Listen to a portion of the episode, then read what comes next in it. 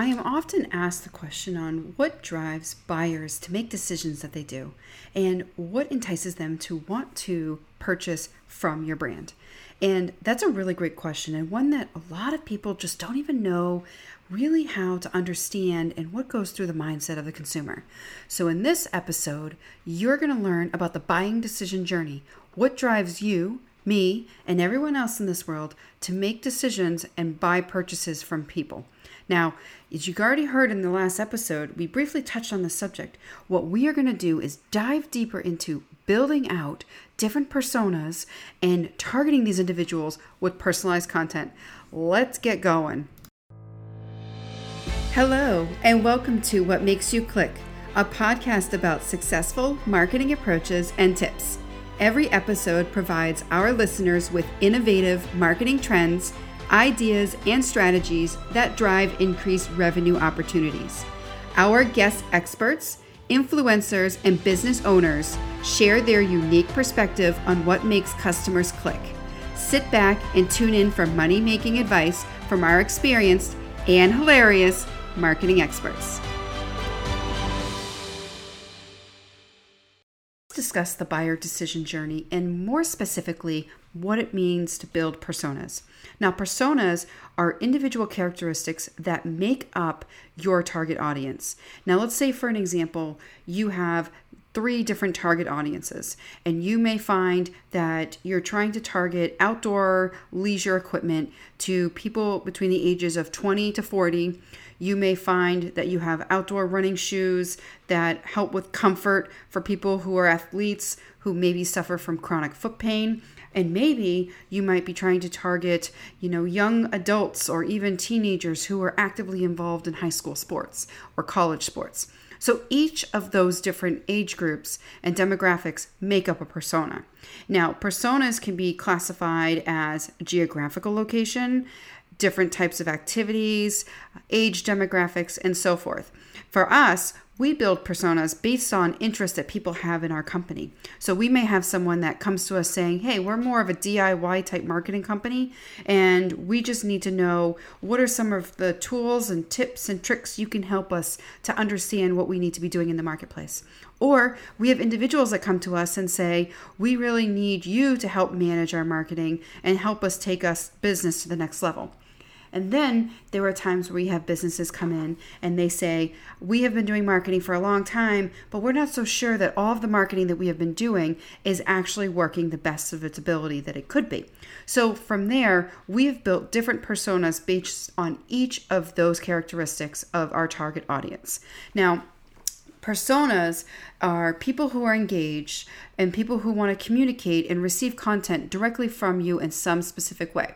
So, if I have someone that comes to me saying that they are very interested in website design and having us help them with that, I will put them into a category of website design services and target specific content to them. So, they may receive an email newsletter from me that says, you know that this is the tips you need to think about when it comes to website design. These are the things you need to be think about as you build out your new website. Or these are the ways that you can partner with our company to help xyz through your new website now, that's important to them because they want to understand those trends. Now, it's not that they may not want to receive information on social media or, in this case, our lead generation opportunities, but it's not their area of focus. So, what it takes for me is building out these personas and then targeting them with information. Now, at the bottom of, let's say, an email campaign, I can say, hey, you may also find that lead generation complements your website in this way and that way contact us to find out more. So now what I'm doing is giving an opportunity to cross sell what my products and what my services are to this individual. They're still receiving what content they want, but now I'm enticing them to click through to learn how other areas of my business can help support them. So building out the buyer decision journey helps to build out personas. You can target your specific audience with content in your CR, CRM, you can score people based on interactions that they have and then categorize people based on their wants and needs. So, what does this whole process look like to you? So, let's start by talking about how to get people to engage with your lead generation efforts. Now, there are different forms in which you could be using. There's a couple called lead captures, lead magnets, conversion techniques, aka landing pages, and then lead scoring, which we're going to tie into another episode coming up, but we'll m- mention what that means to you today. So, what does all of this mean to you? What is lead capture? What are lead magnets? And how do we get people to convert on our site? So, lead capture. Lead capture is your opportunity to entice someone about your business or your product or your service offering. So, you may use a video or a picture that's showing some sort of offer or incentive or something that specifically relates to your business. You can do this through an email campaign that you're sending out. You may create a social media post. You may write a blog about this content, or maybe even run a paid ad through social media or even Google. These are ways of capturing the attention of people who may not even know or understand or recognize who your business is today. So, what you're trying to do in some ways is build that top of the funnel opportunity. So, when we talk about all of these different categories in the funnel, we talk about top, the middle, and the bottom. And each of us have a different persona and different uh, decision when it comes to that top of the funnel, that middle of the funnel, and that bottom of the funnel. But this is a way that brands can use the marketing that they're doing today to then further develop these people, these leads, into paying customers. So let's say, for an example, there's a video ad playing from your company, and you're enticing me to click on that video ad that I found on social media. And then what you are doing is drawing me back to your landing page. Now, your landing page has very specific information. Some of this information is found within your advertisement, but now you further define that information on a landing page. Now, a landing page is a one page website that basically tells me everything I need to know how I can interact with you. So, for example, what is it that you're selling me or what is your service? That should be the first focal point. How do I connect with you? Why should I be connecting with you? That's the big question that a lot of times brands don't actually define on these landing pages. Why should I be partnering with you? What types of customers have engaged with you in the past and what were their experiences? And how do I sign up or purchase now? So, we talk a lot about having a clear call to action. And that call to action could be download a sample, call to learn more, buy now, sign up for our free webinar. Whatever that is, it has to be clearly defined to the user so that they know. Now, that clear definition on your landing page is also clear in the advertisement or the email or the social media post that you're putting out there. You say, sign up now to receive this. Then I click on the landing page. I'm know that I'm supposed to sign up now. Why? Because the page also says sign up now. So you entice people by keeping a clear call to action. You know, a lot of times people say, I don't necessarily want to use don't wait, act now, or space is limited, or only five seats are available. But there is a true fact out there that says we as human beings are more enticed to go and purchase something very quickly if we see that we might be missing out on an opportunity to take advantage of whatever the offer is. You know, only taking the first 10 registrations. So we know there's an urgency behind us needing to take action as consumers. So then, after we have captured these individuals, you're probably on your landing pages enticing them with some sort of lead magnet. So, what is that lead magnet? So, maybe you put click here now to download our free white paper or sign up today to receive a free 30 minute consulting session. Whatever it might be, that's the magnet that's drawing me in to take the action. So, I might be saying, okay, I'm going to fill out the form. Now, very very common mistake that i find businesses make that i want to make do you excuse me i want to make sure you are aware of is that forms on landing pages or on websites don't need to contain so many different fields. And why? Because we want to fill something out quickly. You should really just be asking for someone's name and someone's email and you know their phone number and company name those are really the four key areas that you need to be asking for. You can then, from their email address, hopefully then Google what their website is, that then you can find out what their address is. So is it a little more legroom for you and work that you need to do? Yes, but in the end, you're not asking your potential prospect to fill out all the information and take the time to do it. So by keeping a simple form on your site, you might actually find that you increase conversions. So that lead magnet is driving me to that landing page. That landing page is testimonials from clients, uh, whatever the offer and incentive is. Uh, it could be a free 30 minute consulting session. It could be a free ebook that talks about what you need to be thinking about when purchasing a new home.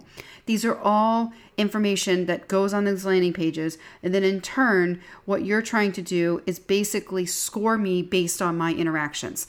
So once I fill out that form, am I now you know a part of your newsletter? Am i going out to social media? Am i liking your pages? So lead scoring can happen when different interactions that I as a consumer take with your brand receive a score.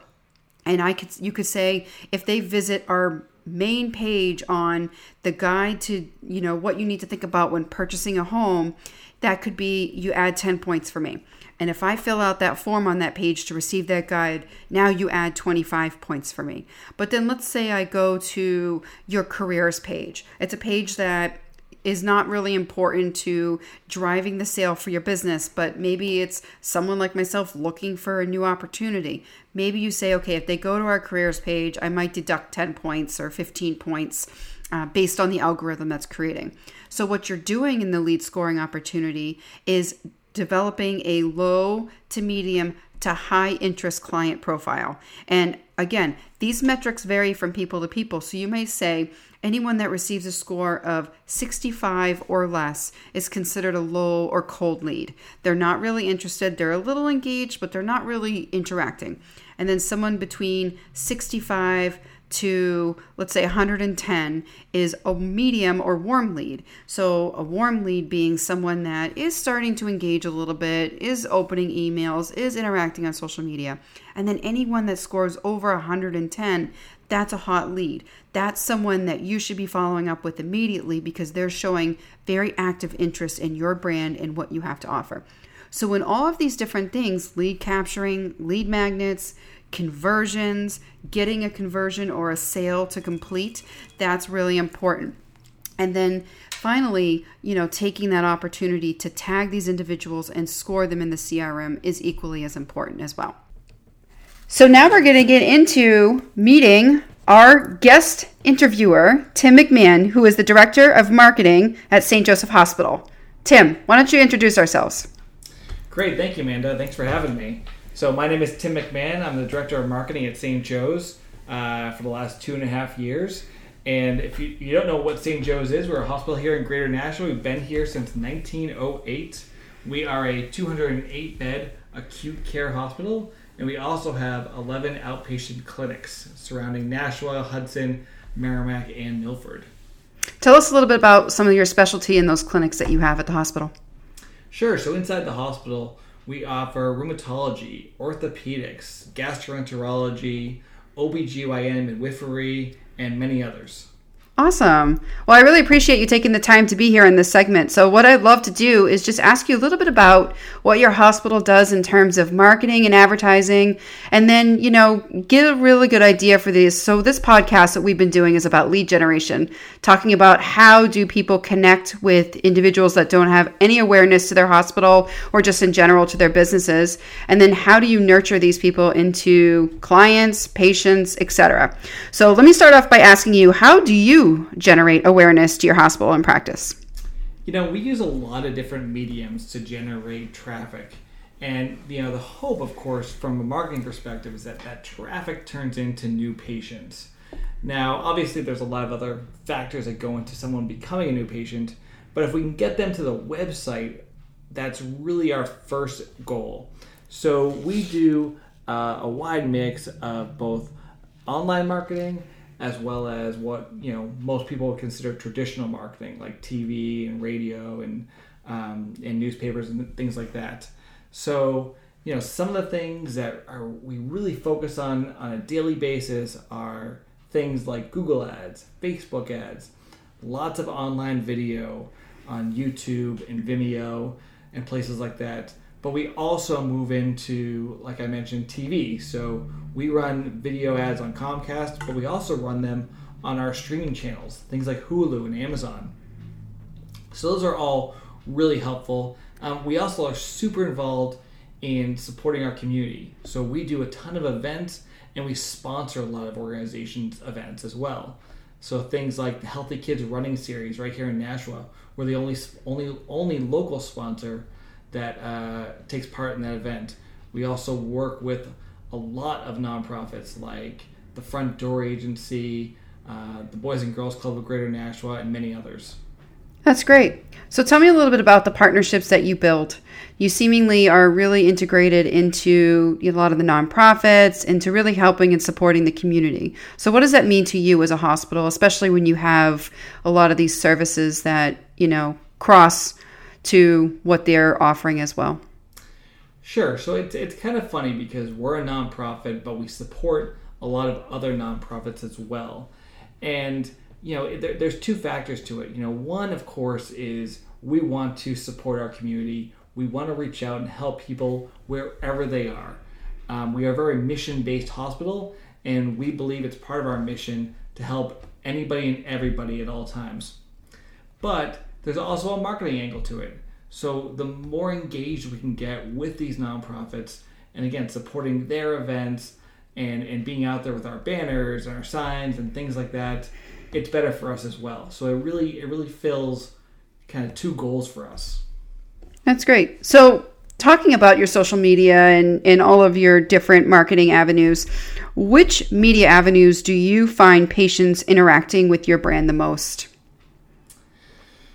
So it's it's probably mostly social media is where we get the most interaction, which I guess isn't really a big surprise because it's something where we post on social media across multiple channels every single day and usually multiple times a day. So we post on Facebook, we post on Twitter, Instagram, LinkedIn, and most recently even TikTok, which might sound kind of funny coming from a hospital, but there is a market for it because TikTok, the average age is about 18 to 40. And people are looking at TikTok every single day. And if you can make videos that speak to that audience, those videos can go viral. And then you can use those videos on Instagram and Facebook as well. So we really see a lot of value in kind of diversifying our marketing efforts. And you know, social media has certainly been a big piece of that, certainly from an engagement standpoint. Um, obviously, we we do a lot of other marketing. I mentioned things like you know Google ads, um, newspaper ads. We do a lot of blogs. Um, we try to put a lot of content out there through email marketing as well. So we we get engagement through that um, as well, but social media has definitely been number one. That's great. Well, you know, I want to thank you for taking the time to share your story. And in the next few episodes that you continue listening on, you'll hear back again from Tim on some more in depth lead generation opportunities that they are doing over at their hospital. Thank you so much, Tim, for being part of this. Great. Thanks, Amanda. This wraps up our third episode of Lead Generation. We appreciate you always staying with us, and you can always go back and listen to other episodes at www.pearlmarketing.com forward slash what makes you click. Tune in for episode four, where we discuss advertisements, conversions, and landing pages. We'll see you back soon. You have reached the end of another episode of What Makes You Click. Check us out at pearlmarketing.com forward slash what makes you click. Don't forget to sign up for our newsletter to receive our free resources and materials. See you in the next episode.